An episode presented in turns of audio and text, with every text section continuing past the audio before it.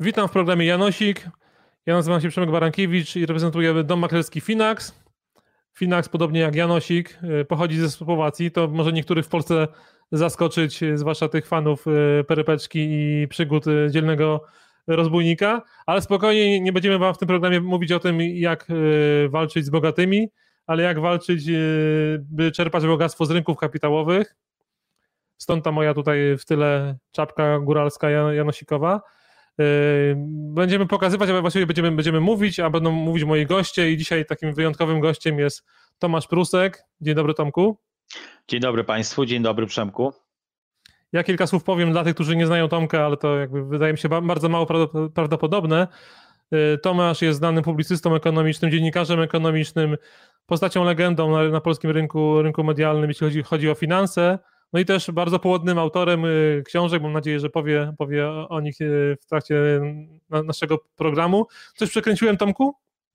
Y, powiedziałeś wszystko zgodnie z prawdą. Ja bym jeszcze dołożył, że jestem obecnie szefem think tanku Fundacja Przyjazny Kraj, która zajmuje się E, analizami, zajmuje się raportami, zajmuje się publikowaniem informacji czy też analiz z kilku obszarów, między innymi z obszaru rynku kapitałowego. Zatem, zatem mimo iż obecnie nie pracuję czynnie w żadnej redakcji, choć w wielu redakcjach gościnnie publikuję, to kontakt z rynkiem kapitałowym i z jego, z jego zarówno problemami, wzlotami, upadkami, mam nadal i troszczę się o to, aby z tym rynkiem kapitałowym być także w nowym miejscu mojej pracy. Super. Jako dziennikarz pewnie zadawałeś dużo pytań. Ja tu będę pytał teraz ciebie, ale żadnym pytaniem się nie, nie zaskoczę, bo te pytania są jakby stałe dla naszych wszystkich gości, więc mamy taki swój własny kwestionariusz janosikowy. Yy, powiedz nam na początku, jak twoja przygoda z rynkiem kapitałowym się zaczęła? Od czego to wszystko się jakby zaczęło? Przede wszystkim e, wszedłem do, do, do, do punktu sprzedaży gazet e, na początku lat e, roku 1990, kiedy, kiedy rozpoczynałem studia mm, na Uniwersytecie Jagiellońskim w Krakowie. I moją uwagę zwróciła taka, taka gazeta w kolorze łososiowym. To był punkt sprzedaży prasy zagranicznej. Kupiłem tę gazetę, zacząłem czytać i zacząłem oglądać takie wielkie strony zadrukowane mnóstwem e, e, liczb, zmian procentowych, e, różnego rodzaju skrótów. W ten sposób poznałem, poznałem jak, wygląda, jak wyglądają notowania na, na giełdach zagranicznych w Londynie, bo to był Financial Times. I pomyślałem sobie wtedy, zadałem sobie takie bardzo ważne pytanie, które zadaje sobie czasem osoba, która ma 19 lat czym powinienem się w życiu zajmować, co jest e, perspektywiczne, nowe i u nas musi się wydarzyć, skoro gdzieś się dzieje. Był rok 90, początek transformacji gospodarczej e, w Polsce. Giełda wtedy jeszcze, przypomnę, nie istniała, bo powstała, pierwsze powstała w roku 91, pierwsze notowanie było 16 kwietnia 91 roku. I pomyślałem sobie, że jeżeli rzeczywiście ta cała przemiana, transformacja w Polsce ma sens i się wydarzy i pójdziemy w kierunku gospodarki e, e, wolnorynkowej, zrzucimy z siebie te, te, te, te, ten gorset e, gospodarki centralnie sterowanej i, i tego ducha PRL-u wygnamy z siebie, to giełda będzie musiała być jedną z konstytutywnych instytucji rynku gospodarki, ponieważ no, skoro jest sercem gospodarki na zachodzie, to powinna być też u nas. I miałem takie marzenie, żeby kiedyś e, gazeta, w której będę pracować, jeszcze wtedy nie wiedziałem, czy będę pracować, jak chciałem być dziennikarzem, gdzie będę pracować, żeby ona również miała ten problem, że tych spółek jest tak dużo, że trudno je zmieścić na stronie. I przyznam się Państwu, że e, taka refleksja po wielu, wielu latach, kiedy po raz pierwszy e, pracując w Gazecie Wyborczej doszliśmy do takiego technicznego problemu, że y, utrzymanie y, kolumny giełdowej ze wszystkimi spółkami, których przybywało, jest problemem. I co trzeba z tych tabel usunąć, żeby tych spółek więcej się znalazło? Był to dla mnie taki wielki dzień, kiedy pomyślałem sobie, że moje marzenie się spełnia, bo przypomnę, że 16 kwietnia 1991 roku startowaliśmy zaledwie z pięcioma spółkami. I w tych tabelach giełdowych, proszę Państwa, było tyle światła, że, że, że to, było, to było naprawdę było niesamowite. A później coraz bardziej to światło się zmniejszało, wprowadzaliśmy różnego rodzaju skróty, ściskaliśmy te tabele maksymalnie. Dzisiaj oczywiście, w, jeśli chodzi o, o, informacje w sieci, nie ma tego problemu, ale wtedy, wtedy pomyślałem sobie, że rzeczywiście to jest taki moment, w którym ten, moje marzenie się spełniło. A drugie, drugi moment, w którym postanowiłem, że jednak będzie to rynek kapitałowy i giełda, to, było, to, było, to były zajęcia z ekonomii ogólnej na Uniwersytecie Jagiellońskim z, z prowadzącym, który przyszedł do nas i wykonał niesamowitą rzecz. Otóż y, wziął do ręki y, y, ekonomię polityczną, którą z różnych powodów musiał w latach 80. wykładać dla studentów. Na pierwszych zajęciach po prostu wrzucił ją do kosza, fizycznie. Po prostu taka wielka książka Ekonomia polityczna Oskara Langego. Wrzucił ją do kosza i powiedział: Proszę Państwa, mamy rok 90, mamy październik. Zawsze marzyłem, o tym, żeby uczyć moich studentów prawdziwej ekonomii. Takiej ekonomii, jaka jest na świecie, na zachodzie, a nie ekonomię polityczną Oskara Langego.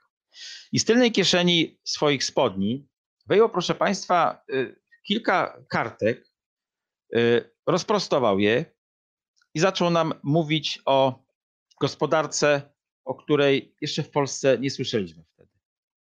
Zaczął mówić o akcjach, o obligacjach, o futuresach. To był rok 90, giełdy w Polsce jeszcze nie było. Poczułem się wtedy jak ktoś wybrany, kto ma dostęp do tego typu wiedzy, która jeszcze w Polsce jest e, tak naprawdę nieużywana. Natomiast e, to, był tak, to była tak fascynująca przygoda, że postanowiłem, e, postanowiłem po pierwsze związać się zawodowo i inwestycyjnie z tym rynkiem, wtedy jeszcze inwestycyjnie. Więc dokonałem pierwszych, pierwszych założyłem sobie konto maklerskie jako dwudziestolatek.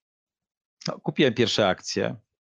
Pamiętam, że wzbudziłem sensację, to był wrzesień 92 roku, wzbudziłem sensację w domu maklerskim w Katowicach, ponieważ w zasadzie wtedy nikt nie inwestował. Tych inwestorów można było policzyć na palcach jednej, jednej ręki, więc pojawienie się e, fizycznie inwestora w domu maklerskim było wielkim wydarzeniem, że praktycznie zbiegły, zbiegli się wszyscy pracownicy.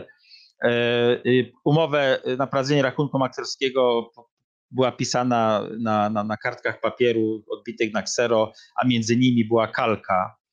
To przedpotopowe zupełnie, ale tak rzeczywiście to wyglądało. E, Wpłaciłem niewielkie oszczędności, które miałem. Wówczas y, kupiłem pierwsze mm, akcje spółki i była to Wulczanka. I nie zapomnę do dzisiaj, że moje marzenie o tym, iż y, y, moja spółka będzie drożała, będzie płaciła dywidendę, została wystawiona na ogromną próbę. A był trudny czas, początek giełdy. Początkowo było jedno notowanie, e, potem dwa, potem, potem doszliśmy do, w końcu do pięciu ale nie mieliśmy hossy i, i czekałem, czekałem miesiącami i kiedy wydawało mi się, że, że już e, ta hossa nie przyjdzie, sprzedałem te akcje ze stratą. I to ma bardzo ważne przesłanie, proszę Państwa. E, jeden z guru rynku kapitałowego powiedział kiedyś, że najgorsze, co można zrobić, to zarobić na pierwszej inwestycji a naj, najle, najgorzej zarobić bardzo dużo na pierwszej inwestycji na giełdzie.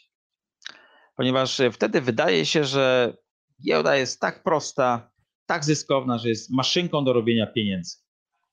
E, ja straciłem, nauczyło mnie to bardzo dużo pokory e, i jestem fanem tego stwierdzenia, że na pierwszej inwestycji należy stracić. Oczywiście najlepiej nie stracić wszystkiego, ponieważ tracicie wówczas cały kapitał, ale umiejętność sprzedania ze stratą, ochrony kapitału, którą się ma, to jest wielka lekcja. Kiedy sprzedałem moje pierwsze akcje, sprzedałem, proszę Państwa, na chyba tydzień przed rozpoczęciem pierwszej gigantycznej hossy na warszawskiej giełdzie.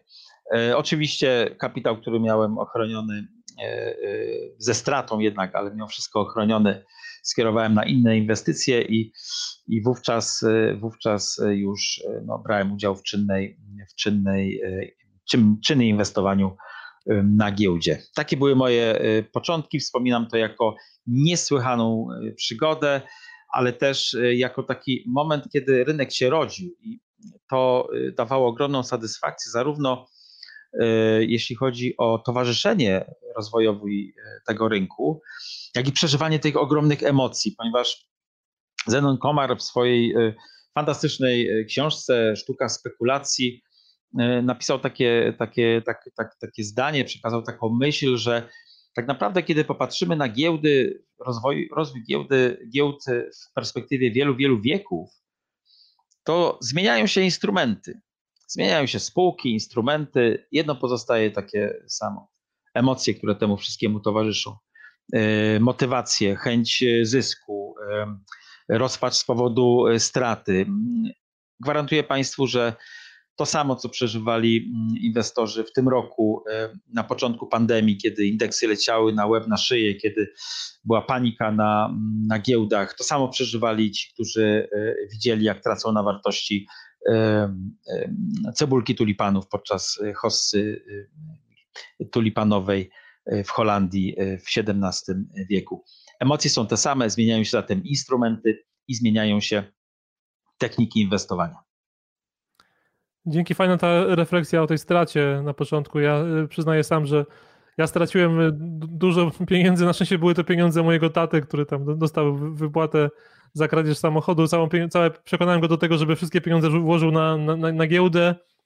I miesiąc później, nie pamiętam, pierwszy krak to był 94 rok. To było chyba po tej, po, po tej hoście, o której ty powiedziałeś, że, że przed, nią, przed nią sprzedałeś. To ja się nad nią za, załapałem i na niej dużo pieniędzy straciłem, ale też jakby to spowodowało, że, że poszedłem na, na, studia ekonomiczne i pomyślałem sobie, kurczę, no nie mogę drugi, drugi raz tego samego błędu popełnić, może się nauczę jak to jest sterowane i do dzisiaj się w sumie uczę i nie do końca, nie do końca wiem, jak to, jak to działa, bo to jest magia, magia giełdy, że właśnie nie wiadomo do końca, jak to wszystko jest zaprogramowane i jakimi prawidłami się rządzi.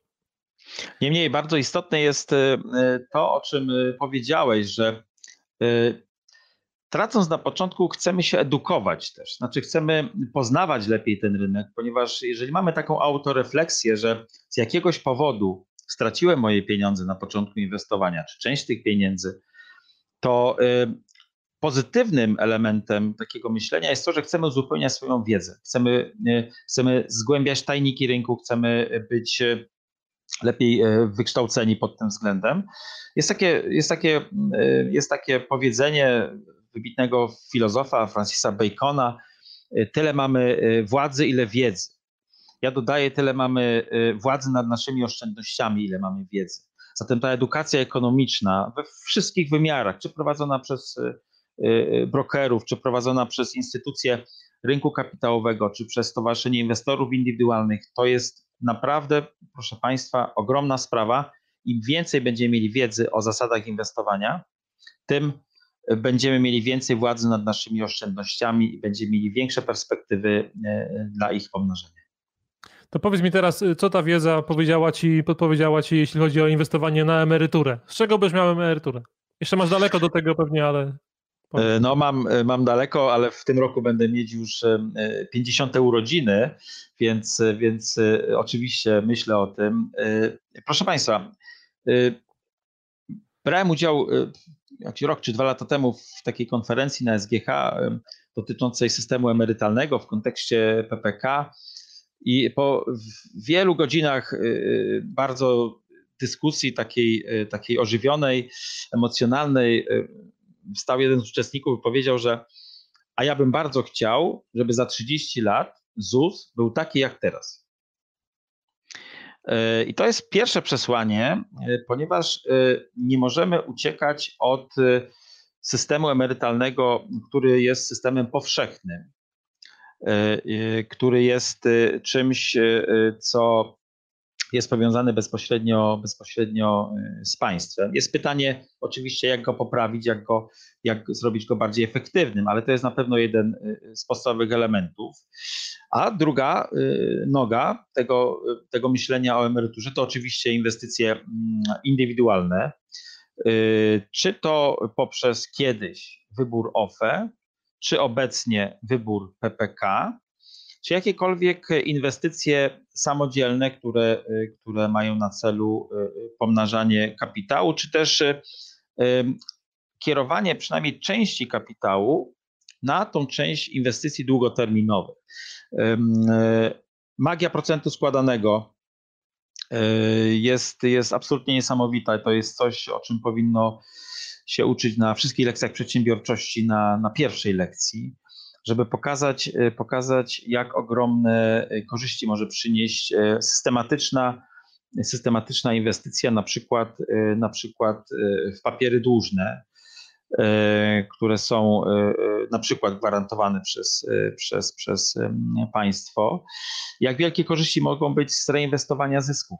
Więc, więc to, są, to są takie elementy edukacyjne, które powinny chyba towarzyszyć każdemu, kto myśli o indywidualnym oszczędzaniu na emeryturę. A wprowadzając trochę takiego, takiego lżejszego elementu, przypomnę tylko stwierdzenie profesora Gwiazdowskiego z jednej z konferencji Wall Street, Stowarzyszenia Inwestorów Indywidualnych, że najlepszym, najlepszym, najlepszą polisą emerytalną są dzieci. Więc abyśmy mieli jak najwięcej, jak najwięcej dzieci które, które nie tylko będą pracowały na przyszły system emerytalny, na jego utrzymanie, na jego wypłacalność, ale także będą osobami najbliższymi, na które będziemy e, mogli liczyć. Więc te sprawy związane z emeryturą są bardzo istotne i im bliżej wieku emerytalnego, tym bardziej każdy powinien nimi się, nimi się zajmować.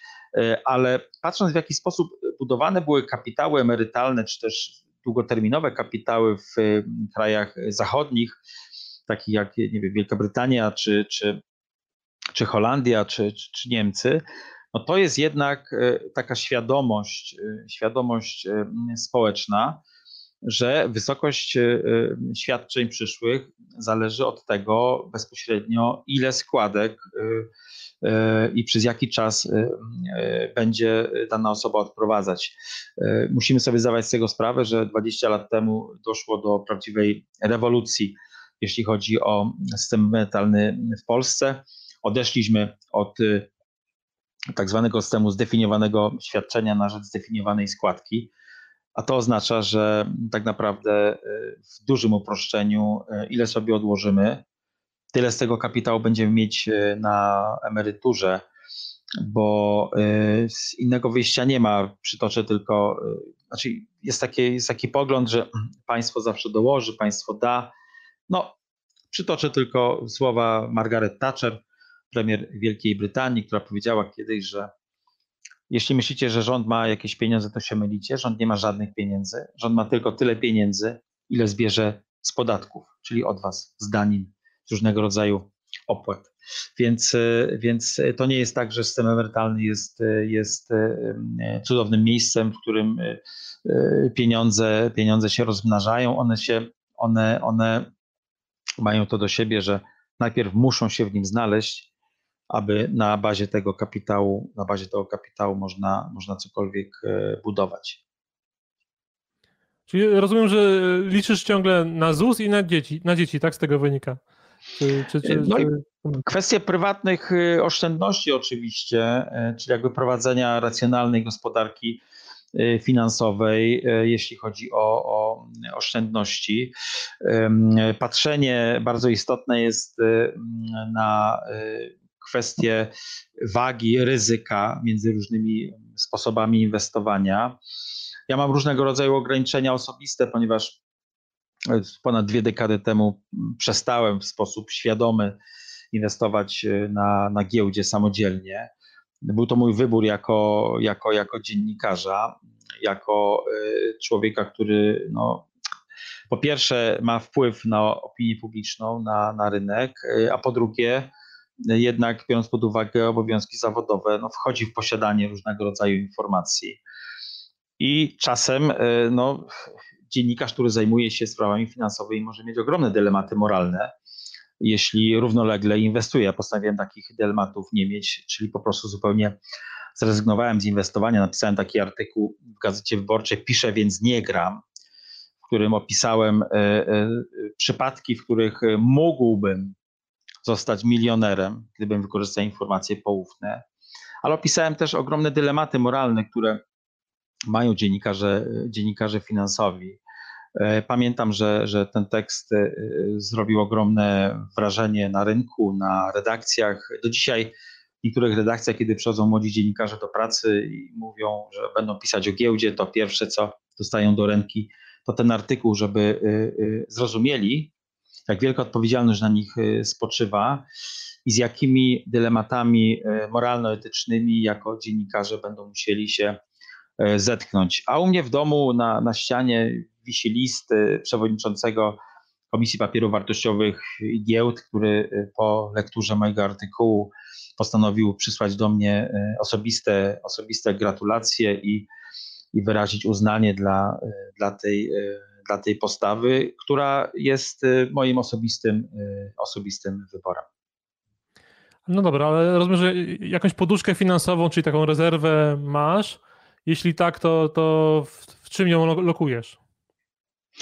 No, w tej chwili y, poduszki, y, poduszki finansowe y, mają to do siebie, że, że mogą być inwestowane zarówno lokalnie, jak i, jak i globalnie. Ja staram się, staram się z tego powodu, o którym powiedziałem, lokować jakieś nadwyżki finansowe w sposób pasywny no, gdybym chciał aktywnie, to musiałbym jak zmienić e, zupełnie filozofię mojego podejścia, e, podejścia e, do rynku. I trochę ucieknę od odpowiedzi, w co inwestuję, natomiast powiem, jakie kategorie, jakie kategorie inwestycyjne w obecnych czasach są interesujące i z jakich powodów dla tych wszystkich, którzy chcą inwestować pasywnie czy aktywnie. Pasywnie pamiętajmy, że jesteśmy w sytuacji e, w środowisku zerowych stóp procentowych, co powoduje, że w zasadzie e, takie e, próba ochrony kapitału za pomocą lokat bankowych jest no, w tej chwili już czymś, co przynosi bardzo realne straty.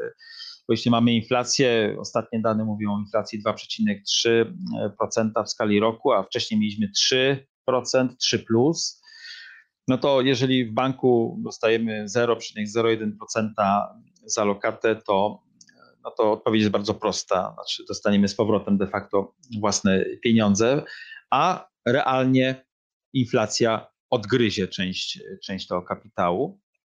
Zatem jeśli chodzi o o lokaty bankowe, co jest e, pochodną polityki stóp procentowych prowadzonych e, w Polsce, ale nie tylko w Polsce, jest to, że, że bankom po prostu nie opłaca się przyjmować lokaty, e, lokat bankowych, a to oznacza, że są one na nominalnym, często blisko zerowym lub zerowym poziomie. Natomiast realnie przynoszą one straty jakie mamy y, klasy takich aktywów, y, w których możemy próbować ochronić nasz kapitał? No to są wszystkim obligacje y, skarbowe, ale nie wszystkie rodzaje obligacji skarbowych.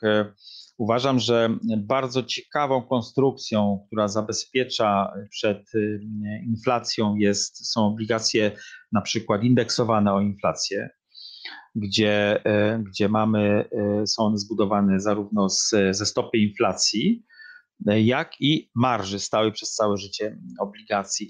To są bardzo, bardzo, bardzo ciekawe instrumenty, które dla tych, którzy lubią spać spokojnie, są na pewno warte, warte rozważenia, gdyż no nie tylko mają, dają ochronę kapitału, ale dają także coś ponad w postaci marży. Niestety niewysokiej w tej chwili, ale jednak, jednak zawsze jest to coś.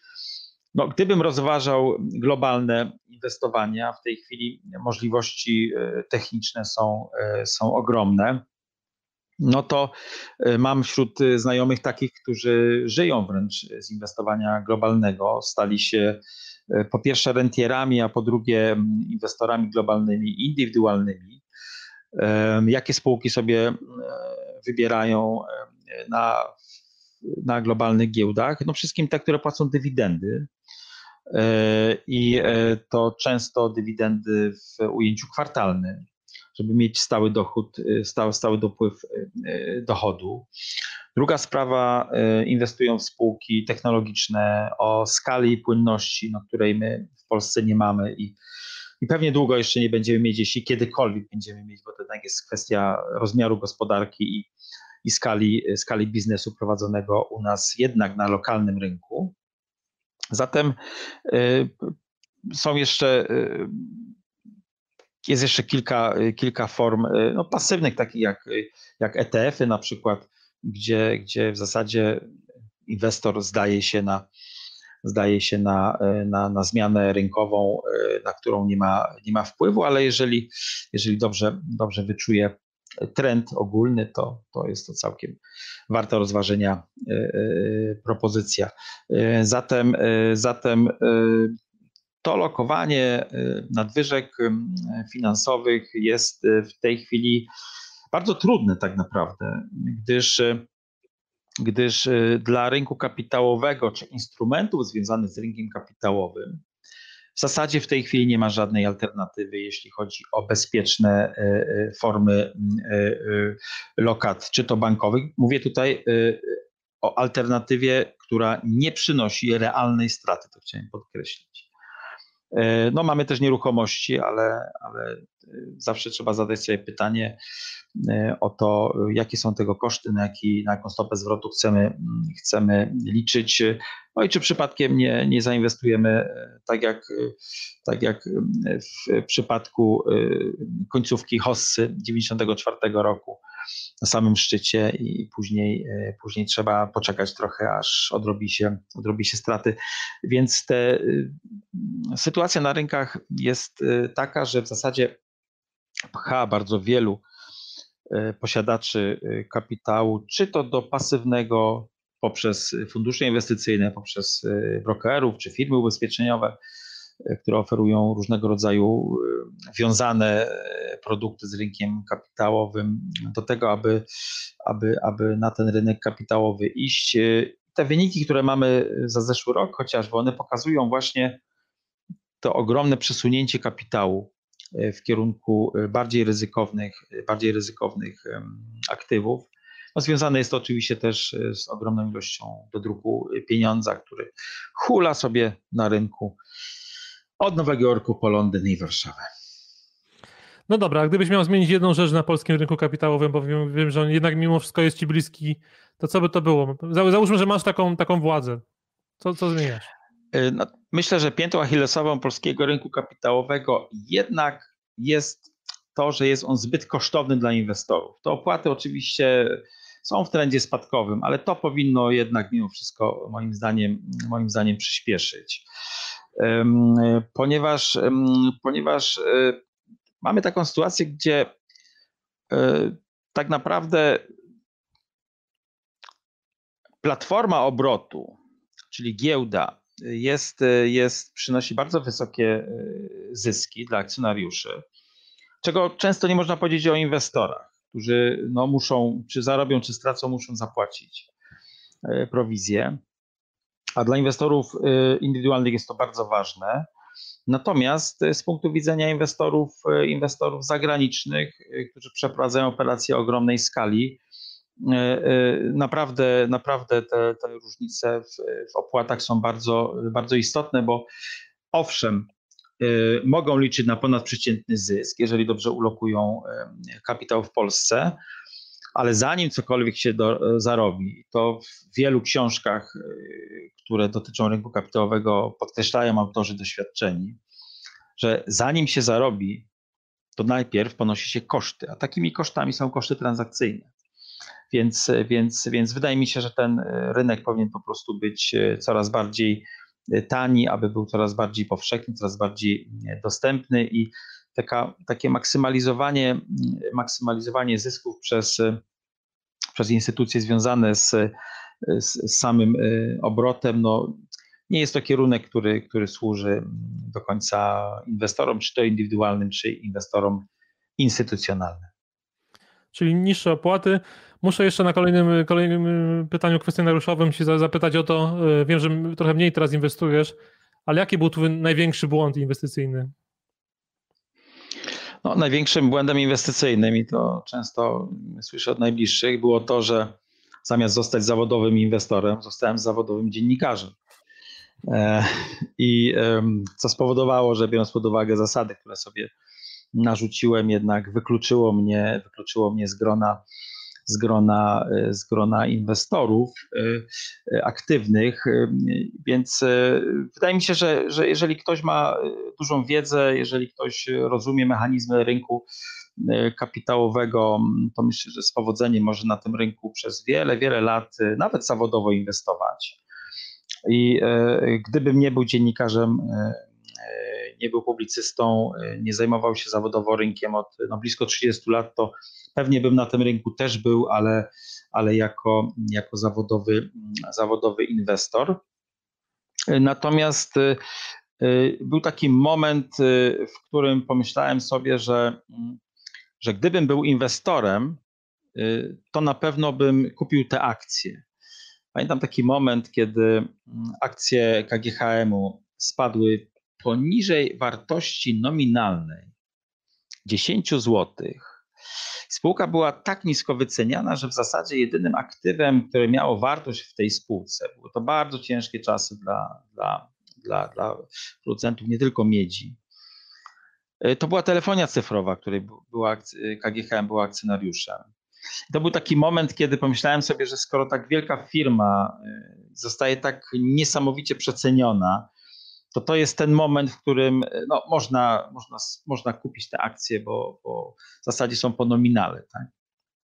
I y, Pamiętam, gdybym był. 8, 8 zł chyba kosztowały.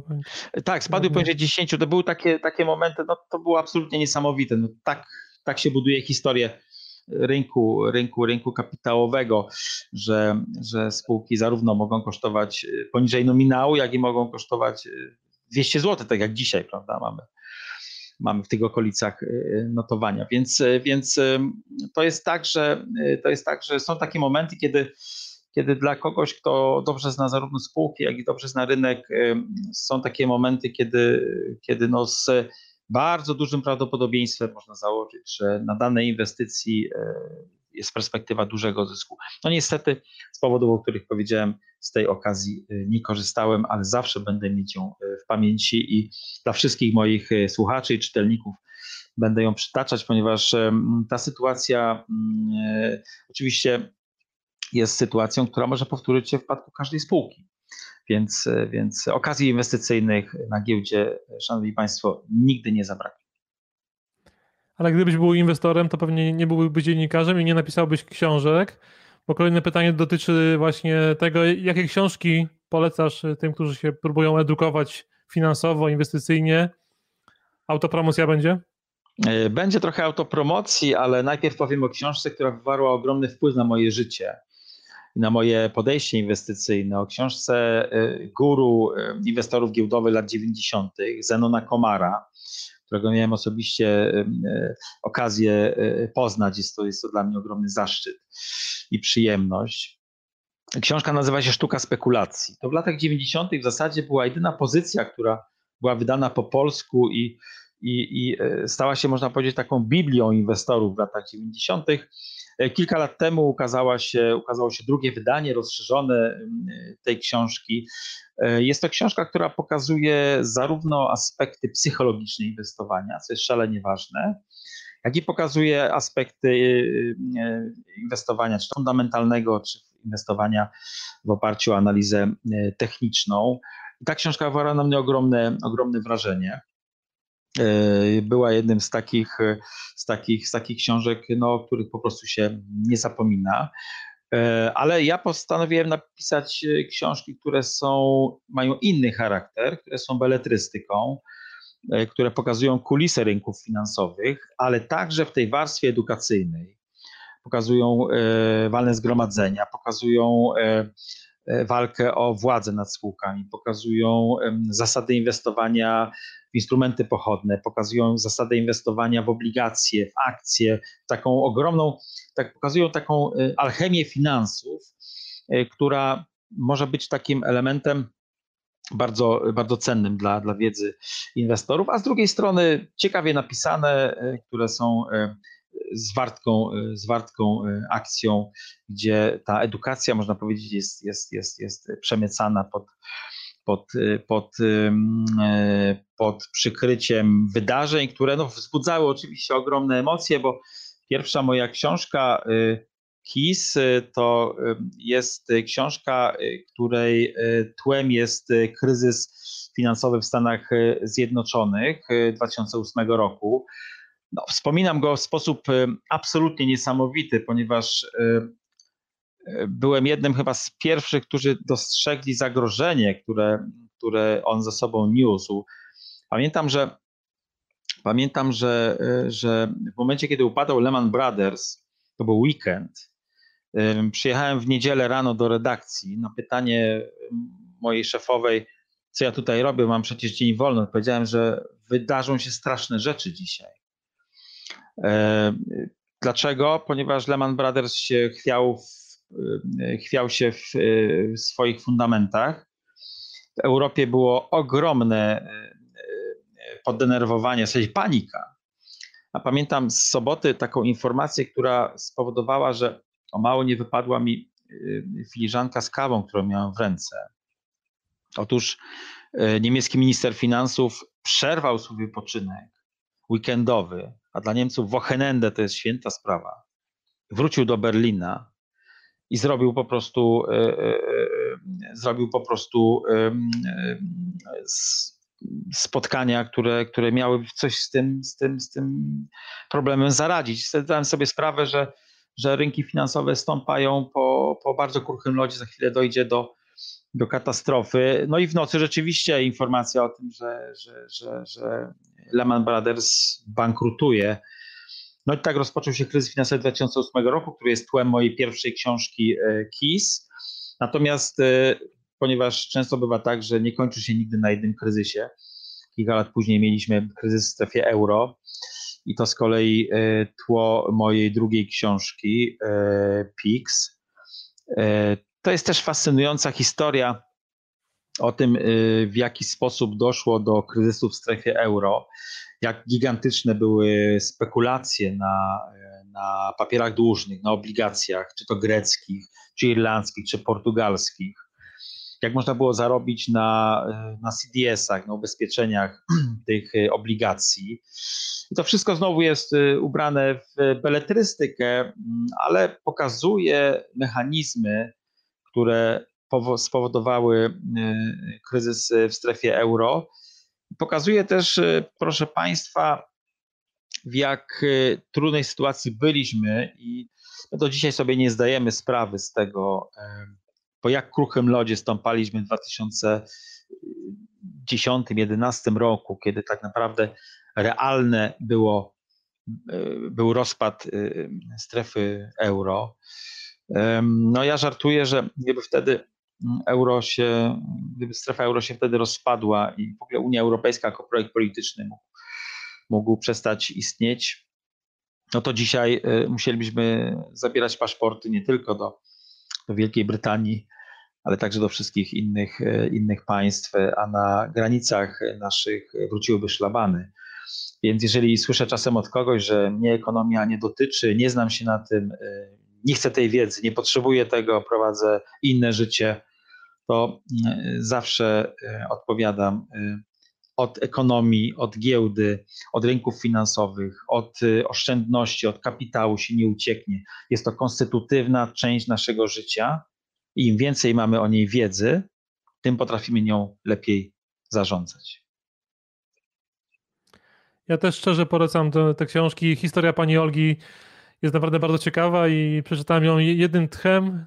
Tam są też wątki miłosne, więc można dla każdego, no nie tylko dla, dla tych, którzy, którzy gustują stricte, stricte w finansach i czekam Tomku na, na kolejną pozycję. Wielkie dzięki za te Twoje uwagi, bo są naprawdę bardzo ciekawe i oparte na wieloletnim doświadczeniu i oglądaniu rynku od środka, bo to, to, to jest też jakby bardzo cenne w tym, w tym co robisz. Jeszcze raz bardzo dziękuję. Dziękuję Państwu. Dziękuję za zaproszenie. Wszystkie naszego podcastu są, są na, w aplikacji mobilnej Finaxa, także ten. Janosik czeka też na, na Was w, w aplikacjach podcastowych. Tomku, ostatnie słowo? Um, życzę hossy, proszę Państwa. Życzę hossy, y, takiej, która będzie y, hossą Waszych marzeń. Y, Wchodzę z założenia, że każdy inwestor raz w życiu co najmniej powinien przeżyć hossę, bo inaczej kompletnie nie poczuje smaku rynku kapitałowego i nie zrozumie magii giełdy. Dzięki. Dziękuję.